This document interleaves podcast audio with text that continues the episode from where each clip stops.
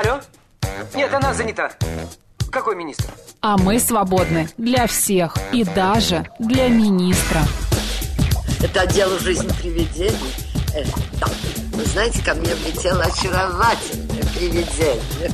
Мы с вами на одной волне. Hello. Общежитие слушает. И мы вас слушаем. Галочка, ты сейчас умрешь. Нет, лучше жить, общаться и слушать.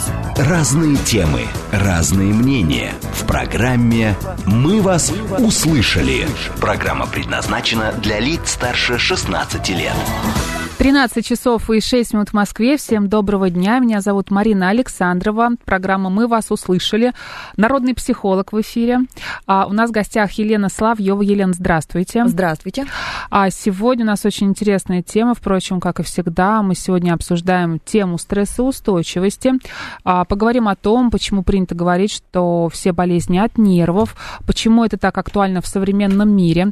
Напомню, что мы принимаем ваши вопросы. СМС-портал плюс семь 925 88 88 94 8. Телеграмм говорит МСК Бот. Телефон прямого эфира 7373948, 948, код города 495.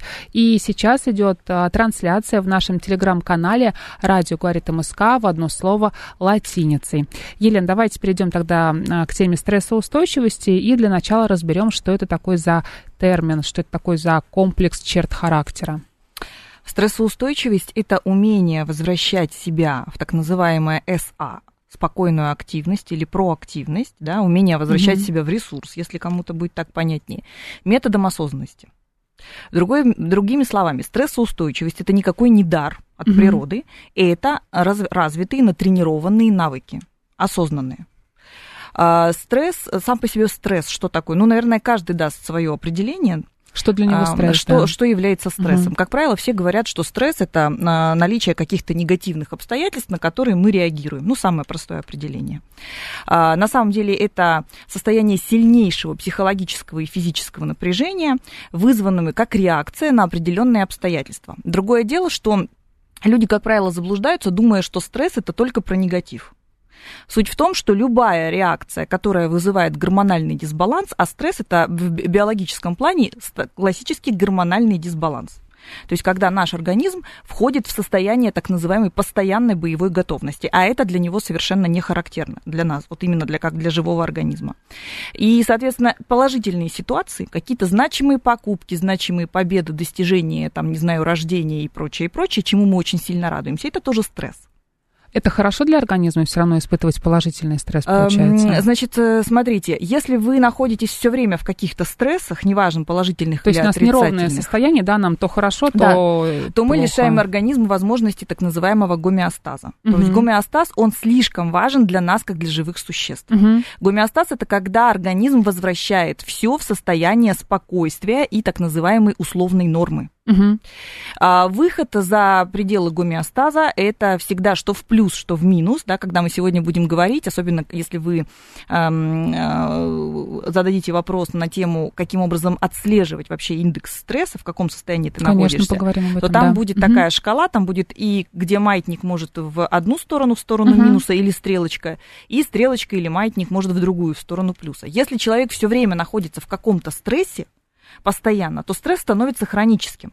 Гомеостаза не случается. Что такое гомеостаз? Это э, период, да, или это состояние, в котором организм может восстанавливаться. Другими словами, почему, правильно вы сказали, все болезни от нервов, и сейчас абсолютно все медики с этим согласятся. Сам по себе стресс болезнь не вызывает. Ну вот случилось какое-то событие, обстоятельство, мы на него реагируем да. выходом из своей нормы, угу. да, посредством изменения гормонального фона. По логике, эта болезнь не активирует. То есть вирус, например, он попадает в организм, он активирует болезнь. Угу. Стресс так не делает. Но стресс усиливает все наши предпосылки к заболеваниям. То есть он их помнож... умножает на 100. То есть как будто бы открывает такие ворота, да? И... Открывает да, портал в болезни. Портал в болезни, да. Да. Здравствуйте, я стресс. Что у вас? А, давайте все. Сейчас у вас все обострится. Вот Да. к чему вы склонны, а мы Мгм. всегда после определенного возраста к чему-то склонны, э, дети тоже, кстати говоря, вот то у вас и заболит. Мгм. И, и стресс будет на это давить, пока вы не уберете влияние стресса на этот орган. Вы будете пить таблетки, вы будете лечиться, потом проходит время, этот орган снова болит. Так возникают хронические психосоматические заболевания. Вы сказали, что а, стрессоустойчивость это приобретенный навык. Да. Да, расскажите, пожалуйста, поподробнее об этом. Значит, смотрите, м, для того, чтобы знать, как этим управлять вообще стрессом, Мгм. необходимо рассмотреть его со всех сторон, необходимо понимать, как это работает конкретно у вас. Когда мы говорим о реакции на стресс, вот реакция на стресс, она у нас у всех базовая, она врожденная. У нас существует у психологов такая гипотеза о триедином мозге. Кто-то против этой гипотезы, кто-то за. Но вообще она считается очень работой, три- Мгм. рабочей. Триединый мозг – это рептильный мозг, лимбическая система и неокортекс. Э, Значит, рептильный мозг – это э, тот самый мозг, который есть у- даже у ящериц. Это то, что нас защищает от опасности, сохраняет нам жизнь в любых э, видах. Мгм. Что условно льву, что зебре, что ящерицы, что там... а, Инстинкт да, самосохранения. инстинкт такой. самосохранения, Мгм. да, что у нас тоже.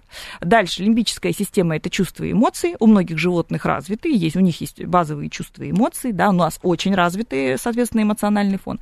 И префронтальная кора, которая есть уже преимущественно только у приматов и у нас. Она развита. Это аналитика, значит, развитый интеллект такой академический, я имею в виду интеллект и так далее.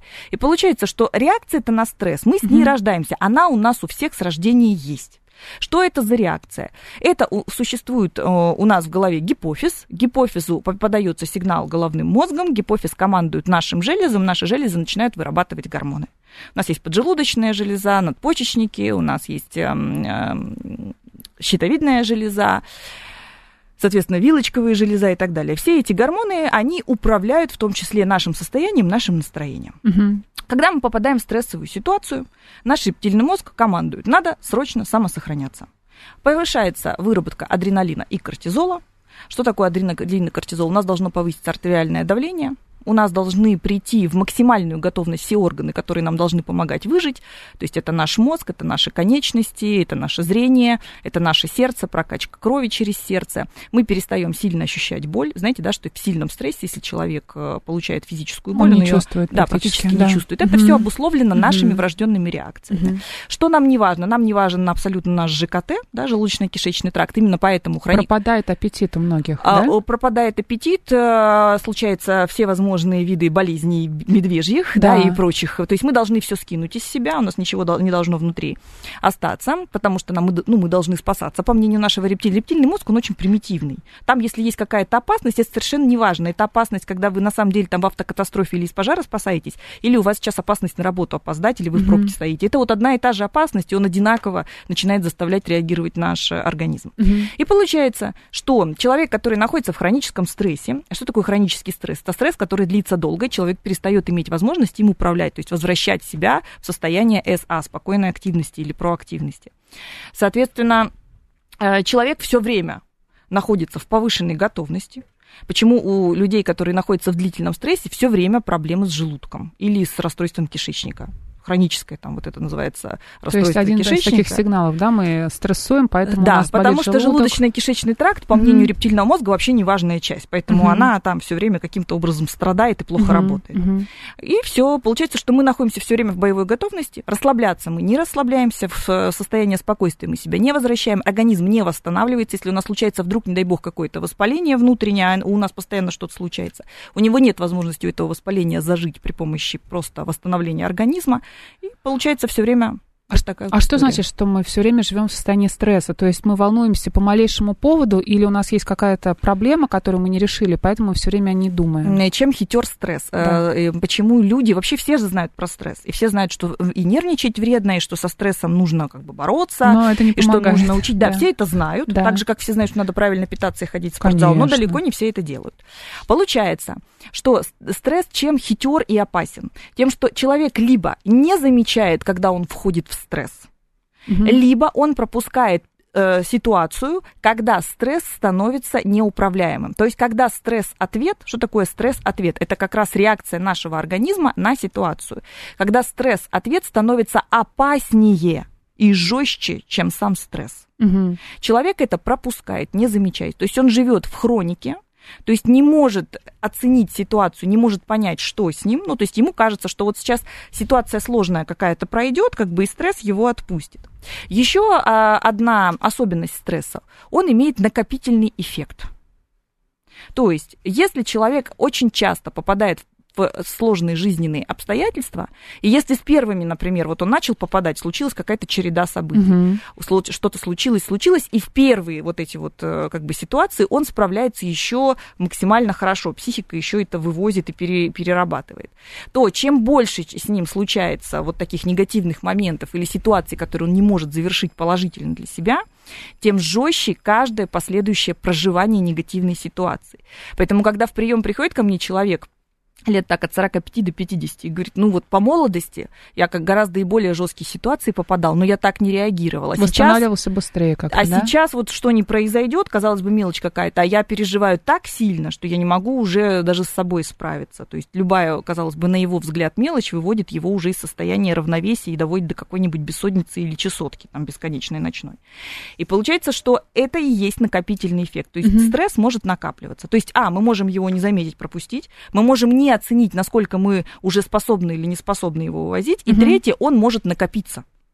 А как мы понимаем, что сейчас мы правда испытываем стресс? То есть, как вы сказали, это вот такая психосоматика, да, с нами начинается? Да, на что нужно обращать внимание. Да. Сейчас могут слушатели пря- да, прям конспектировать. Друзья, записывайте. это да, важно. первое, а, сложности с концентрацией внимания. Мгм, Вот как только нам становится сложно концентрироваться на чем-то, мгм. это значит, что уже наша психика перегружена.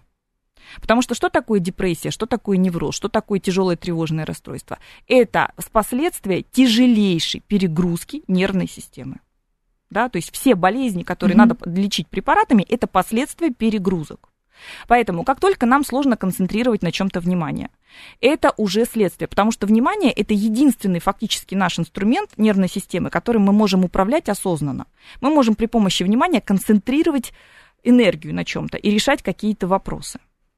Причем, смотрите, какое интересное, какое интересное проводилось исследование. Вот если, например, случайно ударить человека по пальцу, причинить боль, Мгм. ему становится больно. Все внимание человека будет сконцентрировано на этом пальце. И вот пока еще этот палец болит, Мгм. одновременно с этим человеку ударяют по колену. Боль перемещается в колено. Он перемещает внимание на колено, и, представляете, у него перестает болеть палец в этот момент. То есть, куда перенаправляется внимание, Где внимание, то там, да. человек и ощущает, и Мгм. способен это контролировать. Если внимания нет, ничего решить человек не может. И так не только Мгм. с нашим пальцем и коленом, так абсолютно со всеми сферами нашей жизни. Поэтому, первое, пропадает концентрация внимания. Второе, человек не понимает, что делать в первую очередь, а Мгм. чего вообще не делать. Вот обратили внимание, мы часто попадаем в такие ситуации, если вы вдруг обладаете хоть каким-то навыком наблюдения за собой, я слушателям сейчас говорю, вы можете отследить. Бывают в вашей жизни такие периоды, когда вы не понимаете, что надо делать в первую очередь, чего можно вообще не делать. Вот кажется, либо надо делать все, либо вообще не делать ничего. Никак невозможно расставить приоритеты. Да, это тоже имеет отношение к вниманию. Третье. Сложно становится принимать решения.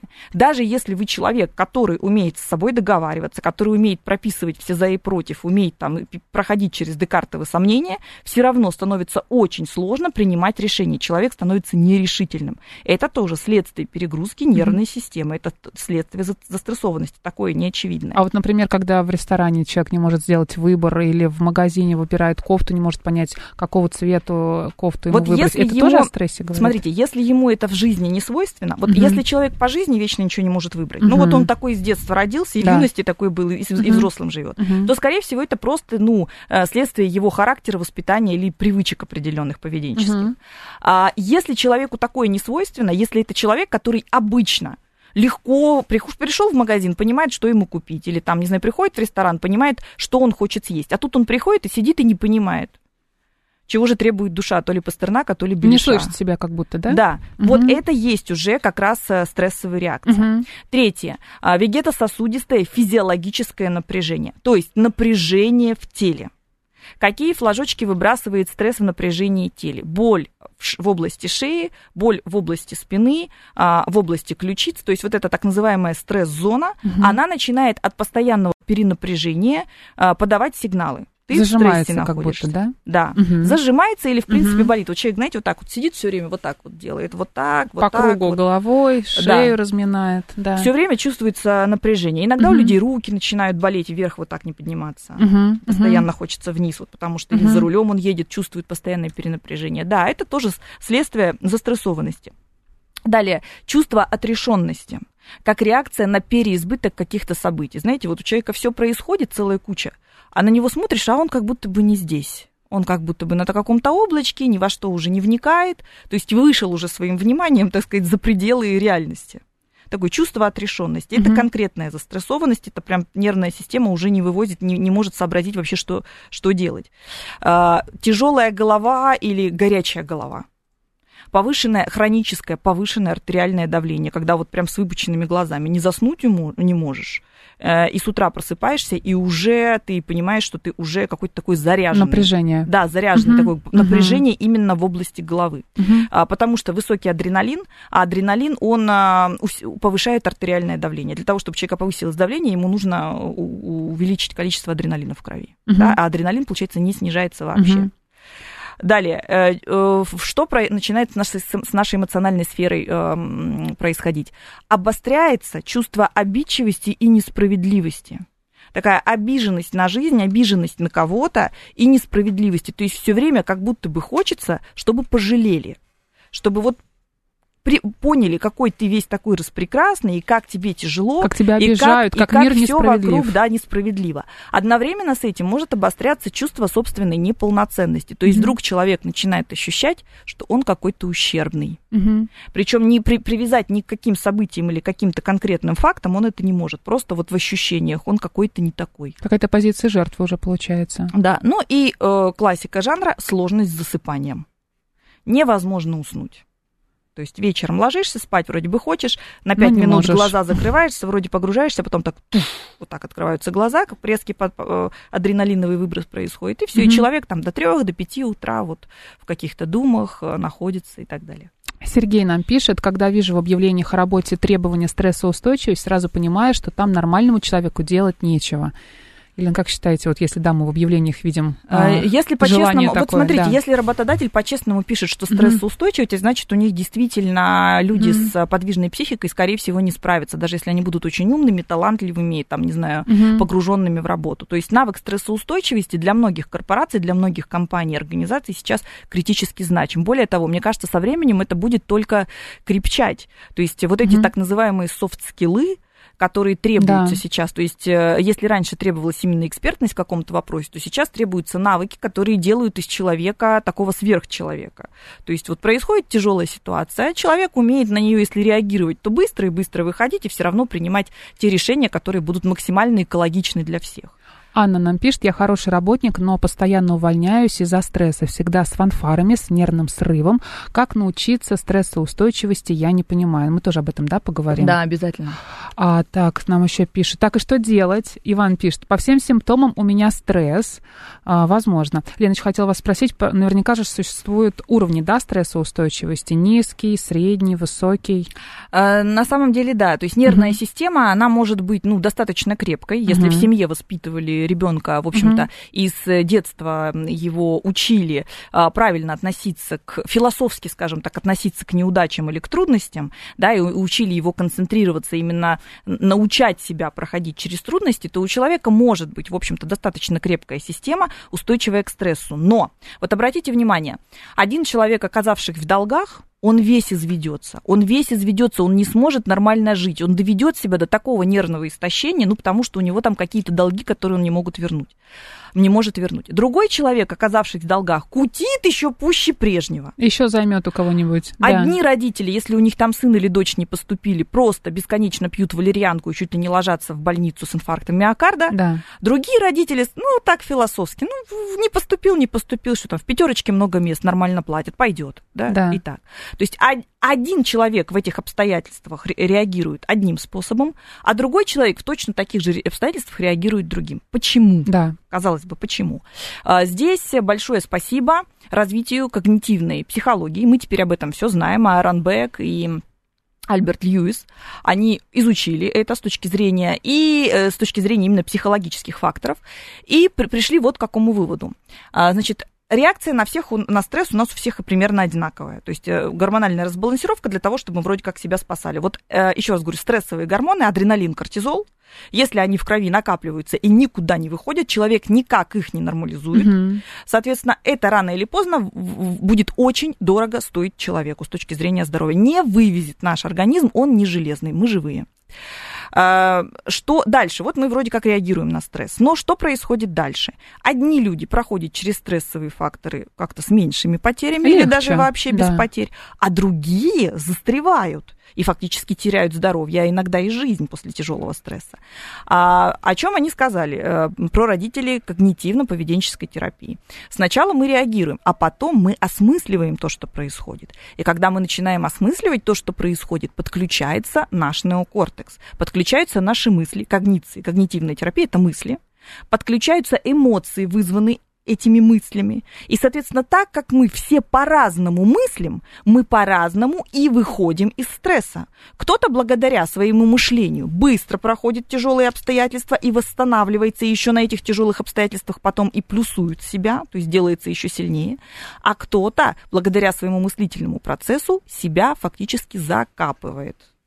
А можно как-то поменять свое мышление? На позитивное или как-то может быть, по-другому называется? Можно чтобы... сложно, сложным образом. То есть мышление – это то, чему мы учимся с детства, с пеленок, с рождения, еще даже до рождения. Пренатальные психологи говорят, еще до рождения закладывается у ребенка то, как он будет мыслить.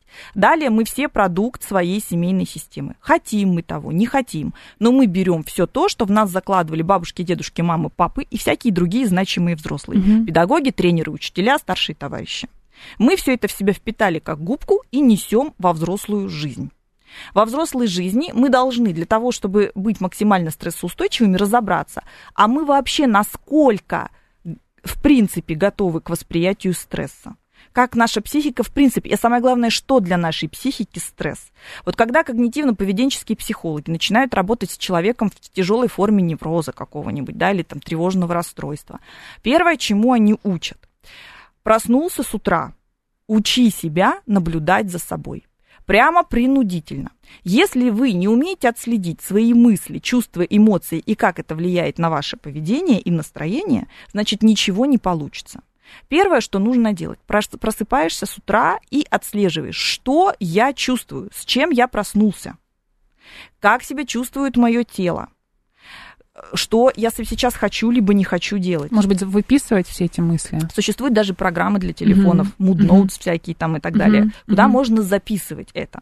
Люди не любят это делать. Люди только с очень четким системным мышлением легко в это входят и, в общем-то, благодаря и быстро не выходят из дневникам этого. поведения, вообще дневник поведения mm-hmm. это и настроение, это работающий инструмент, с которым мы, психологи, постоянно работаем, если нам нужно добиться mm-hmm. какого-то э, результата. Потому что людям кажется, что они контролируют свою жизнь и все помнят. На самом деле ничего они не помнят. Почему, еще раз говорю, в стрессе внимание и оперативная память страдают быстрее всего мы перестаем а, вообще все запоминать, мы начинаем все забывать, угу. мы перестаем иметь возможность анализировать, потому что мы находимся в стрессе. Поэтому человек, находящийся в стрессе, он без всяких записей и без письменного анализа вообще не разберется, что и когда с ним происходило. А на какой период нужно вести такой дневник Не... или думать об этом? Или вообще каждый день на протяжении всей жизни хорошо бы этим заниматься? Хорошо бы постоянно, mm-hmm. регулярно, по нескольку раз в день. Но mm-hmm. если вы в острой фазе находитесь, то следить за собой нужно хотя бы месяц. Я знаю, что многие, может быть, надевают, знаете, такой специальный браслет на руку, чтобы возвращаться к каким-то мыслям. Может быть, тоже стоит чем-нибудь таким заняться? Да, мы, наверное, да, уже после новостей поговорим. Ну, насчет 30 секунд есть, а, поэтому можно. Да, обычно мы либо ставим будильник, например, mm-hmm. 3-4 раза в день, нужно задать mm-hmm. себе вопрос, что я чувствую, о чем я думаю и как ведет себя мое mm-hmm. тело в рамках ощущений и поведения. Либо вот эта вот программка на телефон, она может присылать напоминалочки. Mm-hmm. Привет, что ты сейчас чувствуешь? Ты заходишь, и ты должен запомнить, заполнить вот эти все графки там, которые там записаны. А, Максим Гришин нам пишет, очень интересная тема, будет ли сохранена запись программы. Максим, конечно, программа будет сохранена а на сайте буквально через, не знаю, 30-40 минут после ее окончания она будет выложена. Друзья, я напоминаю, у нас в гостях Елена Соловьева, психолог. А, тема нашей сегодняшней программы «Стрессоустойчивость». Сейчас новости на «Говорит Москва», потом мы продолжим.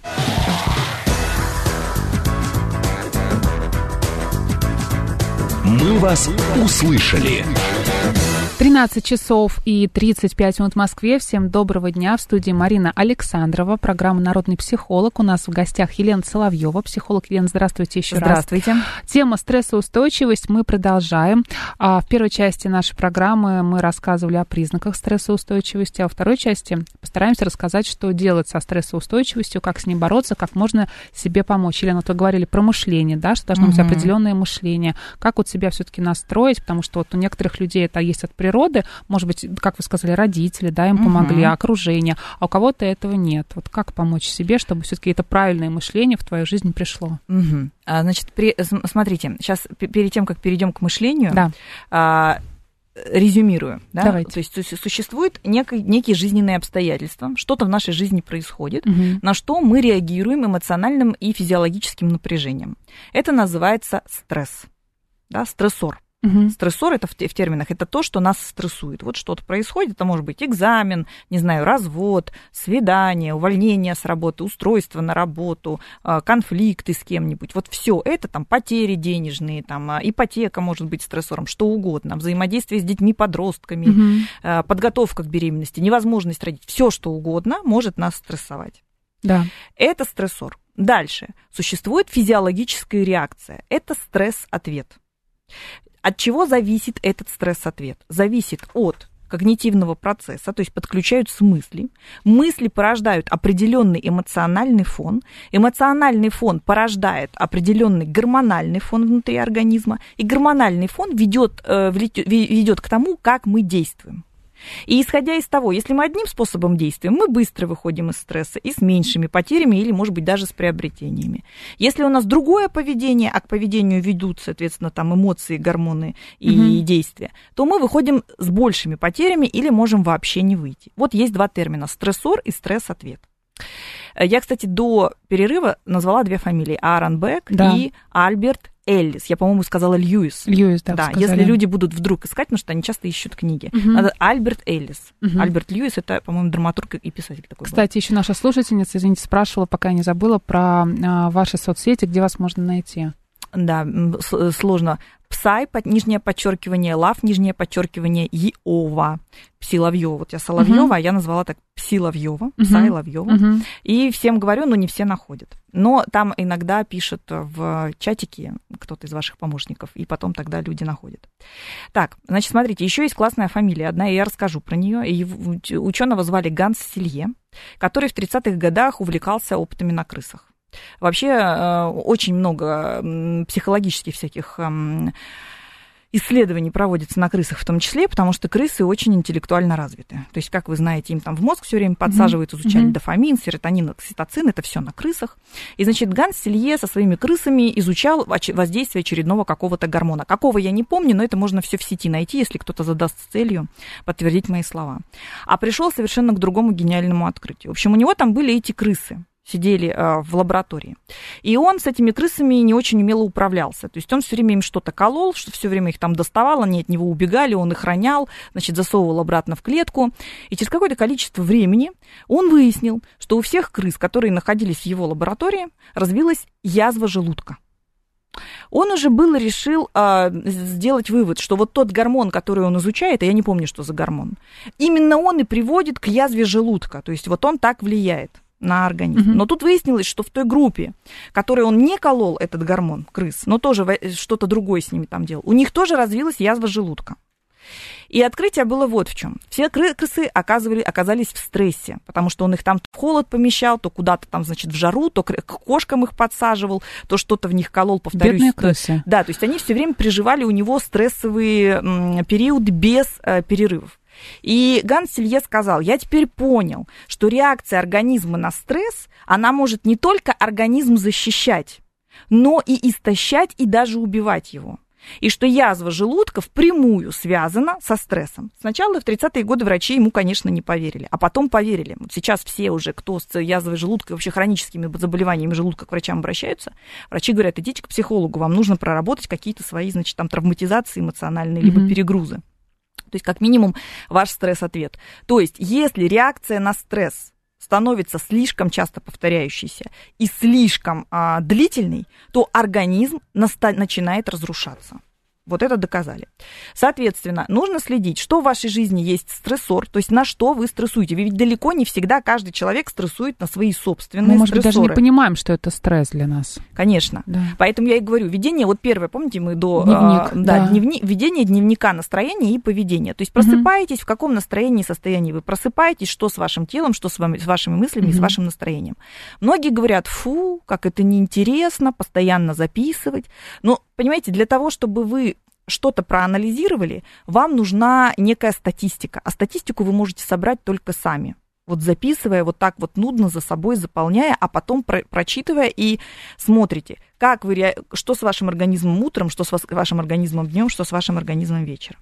Далее, опять же, для того, чтобы в чем-то разбираться, нужно внимательно за этим наблюдать. Вот принудительное наблюдение – это прям один, один из навыков, которым мы приучаем клиентов, которые приходят к нам в терапию, к нам в консультацию. А, Получается, э, что да- дальше? Для того, чтобы э, понимать, в каком стрессе ты находишься, нужно знать, по отношению к чему мерить.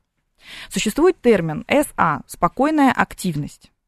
Что такое для вас спокойная активность? Такое упражнение нужно проделать. Вот садитесь дома, Так. закрываете глаза и Мгм. вспоминаете единственную, может быть, в вашей жизни ситуацию, которая недавно была, а может быть, вы часто такое испытываете, когда вы находитесь в спокойном, расслабленном состоянии. Что для вас точка ноль? Точка ноль – это то, где вы находитесь в норме. Потому что, повторюсь, стресс – это маятник. Вы уходите либо в минус, либо в плюс. И там, и там стресс. Вот когда вы находитесь в нуле и условно там от минус 2 до плюс 2, вот в этом диапазоне, вот если мы линеечку нарисуем, да, от, от, от 0 Да, до 10 да, в одну в отклонение. каждую сторону. Да, Соответственно, будет, знаете, очень часто бывает на тренингах или где-то так я вижу какие-нибудь видео а, во в различных соцсетях, там могут спросить какой-нибудь спикер, вот ты сейчас на сколько? И там Насколько человек вы из себя за- чувствуете? Да, и человек из зала там, я на 6, а на 6 относительно чего? Какой ты? Вот в единице или в нуле, ты какой? Мгм. Это очень важно понимать, какой вы в состоянии СА, спокойной активности. Что такое спокойная активность? Это значит, как чувствует себя ваше тело, насколько оно расслаблено, насколько тонизировано. Как чувствует себя ваш мозг? Насколько быстро вы соображаете, насколько медленно? Хочется вам принимать какие-то решения, не хочется? Что вообще приходит в вашу голову? Что с вашим взглядом? Что с вашими жестами? Что с вашим дыханием? Что с вашим голосом? Что с вашими плечами? Что с да? плечами, что с ногами, понимаете? Мгм. То есть, когда вы сидите условно вот так, вот я Мгм. сейчас э, руками постукиваю по столу, но это Да. явно не состояние спокойной активности, даже если ваше лицо ничего не- в этот момент не... Даже если вам кажется, что вы говорит. не нервничаете, да. То есть, получается, нужно понимать, какой я в состоянии нормы. И это нужно не только описать себе в голове, это нужно желательно куда-то записать. То есть, какой я. Если вы утром или вечером или днем понимаете, что вы не такой, какой вы в состоянии нормы, значит, вы вышли уже в состояние стресса. Стресса бывает два вида. Первое – эмоционально контролируемый стресс. Это разумный уровень а, какой-то информации, положительный или отрицательный, который ваша психика может переваривать без вреда для здоровья. Эмоционально управляемый стресс. Ну, условно, опаздываете на работу, но не будете вы это- из- из-за этого очень сильно переживать, да, или там поднимается у ребенка температура, мама говорит, ну что, дай парацетамол, там ничего с ним не случится. Вот разумный уровень стресса. Переживания есть, но не настолько, чтобы... Они под контролем. Да, чтобы вы Мгм. могли, ваш организм вышел в гормоны стрессовые, и они начали зашкаливать. Нет, Мгм. то есть бессонница у вас не начнется, и, собственно, сухость во рту. Вот, кстати, как понять, что вы в стрессе находитесь, например, на какой-нибудь планерке или на, разговаривая с кем-то? Если только пересохло во рту, все, значит, ЖКТ выключился. Если выключился ЖКТ, вы в стрессе. То есть нужно, а нужно пить в этот момент воду, Су- стараться, обязательно понимаем, стараться да? теплую воду, ни в коем Мгм. случае не соленую, не газированную, Мгм. никакую теплую воду, именно для того, чтобы включать принудительно желудочно-кишечный тракт. Вот это же история, когда мы испытываем стресс и не можем есть, например, да, мы теряем аппетит. Да. Нужно тоже принудительно заставлять себя Что есть. мы делаем, если э, женщина приходит, например, а, узнала, что муж изменяет, что с вами происходит? Четвертый день не ем.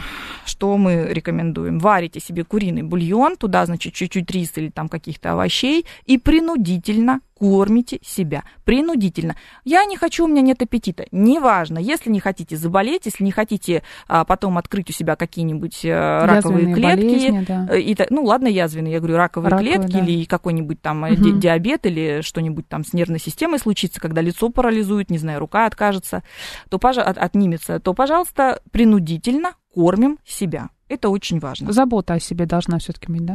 Ну, когда человек в состоянии стресса, слово забота для него звучит как белый шум. Какая Мгм. такая забота? Тут же Мгм. такое вообще кругом Происходит, как я катастрофа. могу. Какая-то- Такое ощущение, что как будто человек сам себя наказывает.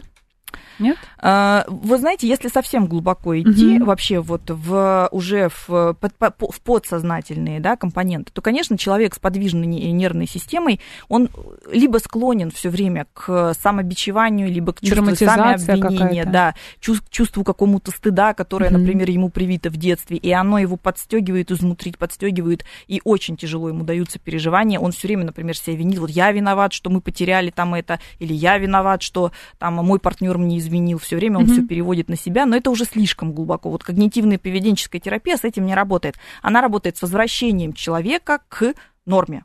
СА. Да. Поэтому первое, КСА, все правильно. То есть поэтому первое, нужно понимать, какой ты в СА. Далее, отслеживать, что с вами происходит утром, днем и вечером. Вот если вы не в норме, значит, либо это эмоционально контролируемый стресс, либо это так называемый дистресс. То есть если вы находитесь в стрессе больше трех дней, все, так сказать, расчехляйте все возможные арсенал самопомощи. Потому что больше трех дней ваш организм начинает уже страдать. Вот тут вы уже запускаете все возможные э, системы, которые в том числе активируют болезни. Как, часто бывает? Сдал экзамен, заболел после экзамена. Да. Не знаю, сходил куда-то, чего-то добился, через какие-то сложности прошел, раз и заболеваешь. Ну, как правило, грипп, там всевозможные вот эти вот заболевания, они все а, подцепляются.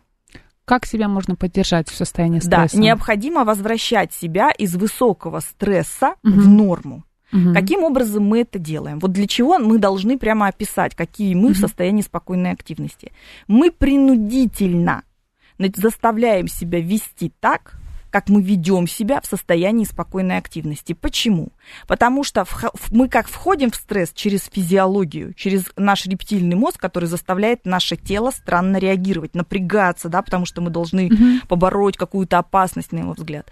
Так и выходим из стресса мы первый шаг через физиологию, потом уже только к мыслям. Когда вы сказали, как нам мышление менять, до мышления нужно научиться взаимодействовать со своим телом. Итак, если вы в состоянии спокойной активности, умеренно расслабленный, если вы двигаетесь медленно, если ваши руки, ноги не лебезят, не дрожат, вы ничего не делаете, у вас нет никаких навязчивых невротических движений, если вы разговариваете медленно, если вы спокойно, глубоко дышите, если вы можете сосредоточиться на чтении, на каком-то деле, на работе, на готовке, на родительстве, значит, вам нужно принудительно возвращать себя, свой организм к состоянию СА. Для этого вы открываете свой конспект и смотрите, какой я в состоянии спокойной активности. Я утром просыпаюсь, готовлю себе завтрак или всем варю кашу. После каши я, значит, там собираю детей в школу. Условно, я сейчас просто тыкаю пальцами. Или собираюсь на работу, открываю ноутбук, проверяю почту, или я делаю зарядку. Потом я там пишу сообщение маме. Потом вот все, какой вы в состоянии спокойной активности, вы действуете точно так же. Вы следите за тем, как вы дышите. Вы следите за тем, как, как ведет себя ваша психомоторика, что с вашим лицом. Когда я говорю, если у вас какой-нибудь экзамен, вот бывает иногда приходит ко мне подростка какого-нибудь отправят перед ЕГЭ, а он вот такой вот весь. Весь И я напряженный, да. весь напряженный. Я Да. говорю, и вот приходишь ты на ЕГЭ, что ты делаешь? Ты садишься на стул медленно, кладешь руки на стол, пьешь теплую водичку, расслабляешь лицо, не сидишь вот так вот, чтобы у тебя зубы все там, этот брускизм сточил все твои клыки. Да, ты не ягозишь, ты медленно дышишь, ты через физиологию возвращаешь себя в норму. И это только кажется глупостью. На самом деле только это и работает. Если вы занимаетесь йогой, пилатесом, ходите в бассейн, в баню, прекрасно.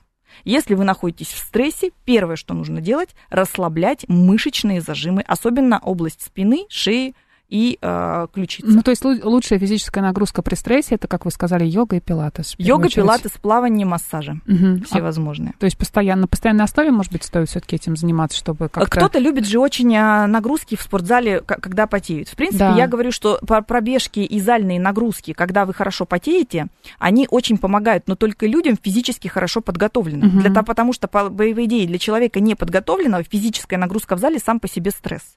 И получается, что он в стрессовом состоянии находится, потом идет в зал, добавляет еще себе чуть-чуть Или он стресса. побежал, и кортизол у него поднялся. Э, да, он добавляет себе еще чуть-чуть стресса, потому что его организм, он не готов воспринимать такие нагрузки. Если вы хорошо занимаетесь, если вы физически активный, да, вы можете сходить на пробежку, или вы можете пойти побуцкать грушу, если вы мужчина в зале, или вы можете там пойти на какой-нибудь э, функциональный тренинг, и вам тоже станет легче. Или какая-нибудь арт-терапия, мне кажется, еще может помочь, да? Ну, все виды медитации. Значит, mm-hmm. еще одно исследование проводились, не у нас, а на Западе его проводили. Там, э, значит, выяснили, что по какой-то причине дирижеры, mm-hmm. которые дирижируют оркестром, mm-hmm. практически никогда не болеют ничем и живут очень долго. Они Хорошо прям долгожители. Выглядят. Они долгожители. Да. И, значит, э, взяли одного дирижера там какого-то и э, начали его исследовать. И в какой-то момент сначала думали, что дирижеры потому так долго живут и мало болеют, потому что они все время машут палочкой, то есть у них все время руки в движении, у них типа такая физическая нагрузка. А потом выяснили, потому что этот дирижер перестал в какой-то момент дирижировать, и какое-то количество лет он просто слушал музыку и медитировал под музыку. А потом выяснили, что нет, что классическая музыка, изменяет гормональный фон человека настолько в положительную сторону, что дирижеры действительно здоровы и действительно долго живут. Поэтому, значит, эм, здесь мы проводим, как правило, такой эксперимент. Я его сейчас в режиме онлайн, вот здесь э, на радио провести не могу, но каждый может провести этот эксперимент дома. Сначала вот положите, вы останетесь в комнате один, где-то, где вам не мешают. Положите перед собой телефон или ноутбук, там, где вы можете включить музыку. И включите какую-нибудь любую рандомную музыку Людовика и Науди. Это вот все то, под что мы плачем в да, все запретграмме, да. да, когда да. вот всякие посты такие слезливые. Да, да, это. Да, да, популярный. Включайте музыку, закрывайте глаза и следите, что происходит с вашим настроением. Через две минуты, я вас уверяю, ваше настроение пойдет вниз. Это не я придумала, это бесчисленное количество раз я это проделала и проделывали другие психологи. Музыка грустная уведет вас в грусть. Следом, через 15 минут, включайте себе любую рандомную песню «Руки вверх», под которую плясать. Угу. Я имею в виду не грустную, а под которую плясать. Или там дискотеки аварии. И ваше настроение пойдет вверх. Что такое музыка? Музыка это триггер это то, что работает с нашим бессознательным. Это работает и со взрослыми, и с детьми. Почему угу. я говорю, включайте детям всегда хорошую музыку, особенно если вы хотите, чтобы они хорошо учились. Это развивает концентрацию внимания невероятно. Но хорошая музыка это все-таки классическая музыка, как вы сказали, или, например, классический рок тоже подойдет. Да, здесь должно быть, здесь должно быть э, как триггер работать. Вот угу. существует музыка, под которую вы будете угасать. Существует музыка, под которую вы будете веселиться. Угу. Так же, как и мысли. Как мы работаем с мыслями? Существуют воспоминания, самые мы мыс- самые яркие мысли, которые помогают работать со стрессом, это воспоминания. Или абстрактно-образное мышление, мечты и фантазии. Ассоциации, да? Мечты и фантазии. Да. Вот у нас у всех есть воспоминания, которые нас уводят в минус. Общение с токсичным человеком, расставание с любимым, чья-то смерть, mm-hmm. не знаю, там, похороны, потери какие-то, которые мы проходим. Есть воспоминания, если мы только о них будем думать длительное время, хотя бы минут 10, мы уйдем в минус. Все. Раз мы ушли в минус, наш организм начал на это реагировать. То есть мы сами себя застрессовали при помощи своих мыслей. Есть воспоминания и есть ассоциации, мечты, фантазии, которые нас уводят в плюс. Покупки, достижения, рождения, встречи, любовь там, не знаю, бабочки в животе и так далее. И поэтому, когда мы говорим о действующих инструментах, первое, нужно создать себе триггеры. Триггер это то, на что мы рефлексируем, эмоционально реагируем. А, заведите себе музыку, которая выводит вас в хорошее настроение. У каждого будет своя. У кого-то, кто на, на первый танец на свадьбе под эту музыку танцевал, кто-то, кто, не знаю, в этот момент, например, много денег заработал и первую машину себе купил, кто-то какую-то музыку из детства, не знаю, mm-hmm. у меня, например, из бременских музыкантов, вся музыка из бременских музыкантов повышает мне настроение. Если у меня плохое настроение, я включаю себе детские песенки, и у меня настроение моментально У меня фильм «Мэри. Поппинс» почему-то. Вот. да. Музыка из детства. Это триггер. Заведите угу. ее себе на телефоне. И если только вы не в ноле, вы в минусе, включайте себе эту музыку принудительно. Угу. И не ждите ничего от себя, организм все сделает сам за вас. 92-й нас спрашивает, а кофе, чай э, и табак усиливают стресс? Нет, к сожалению, а, да. Э, я думала, что кофе, чай и табак помогают ли при стрессе. А, у нас приходит, получается, что мы дополнительно себя стимулируем. Что такое угу. кофе, чай, табак а, и алкоголь? Это стимуляторы.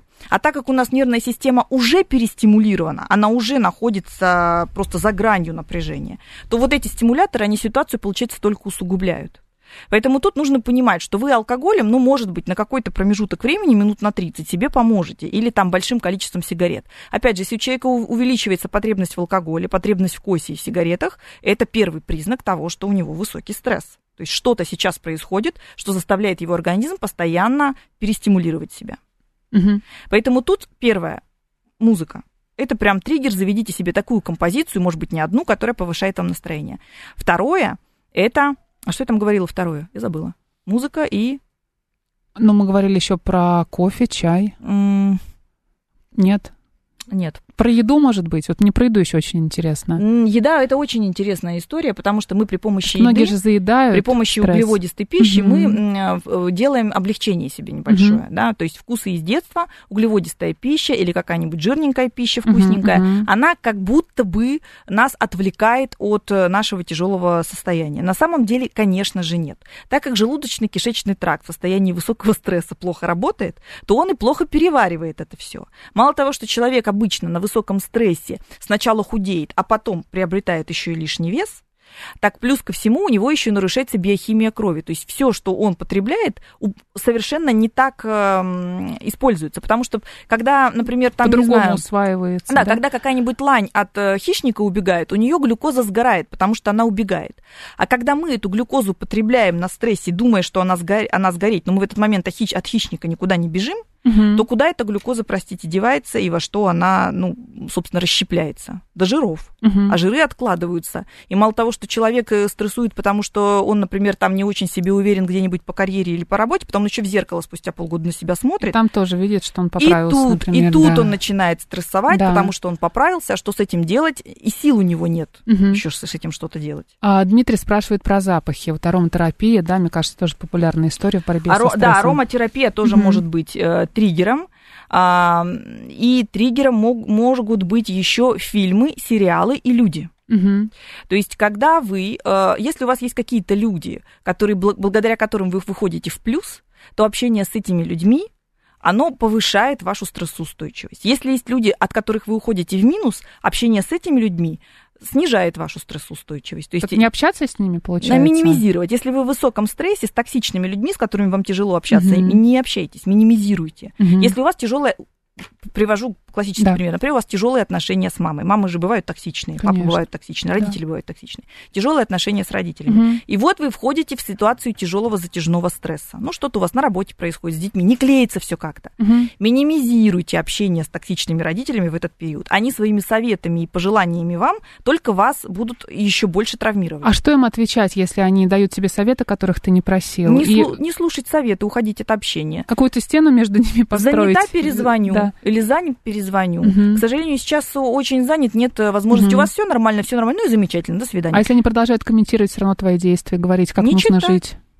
Не, не просто не общаться с ними, сейчас некогда, давай потом, да? Ну, нет универсальных советов. Где-то Мгм. я рекомендую и поконфликтовать чуть-чуть, Мгм. это полезно, а Мгм. где-то просто не впускать в информационное поле ту информацию. То есть, ну, как бы, вы же не советы, не, не, не будете рефлексировать на советы каких-то странных людей, которые мимо вас идут, и вот вам рекомендуют, как жить. Но это же близкие люди, они тебе добра Да, вот желают, на, скажут пери- вот на период их, их нужно из зоны близости как бы Мгм. удалить, на тот период, когда вы не находитесь в, с- в сильной позиции. А Юлия пишет, что мама начинает кидать обиды. Но, безусловно, обиды будут, потому что родителям же непонятно, что с вами происходит. Друзья, к сожалению, время нашего эфира подходит к концу. Надеюсь, мы вам сегодня помогли, рассказали про стрессоустойчивость, какой она бывает, вообще, что с этим делать, как с этим жить. Благодаря Елене Соловьевой, психологу. Елена, большое вам спасибо. Было очень интересно. Всего до новых встреч. В студии была Марина Александрова. Далее новости на «Говорит Москва».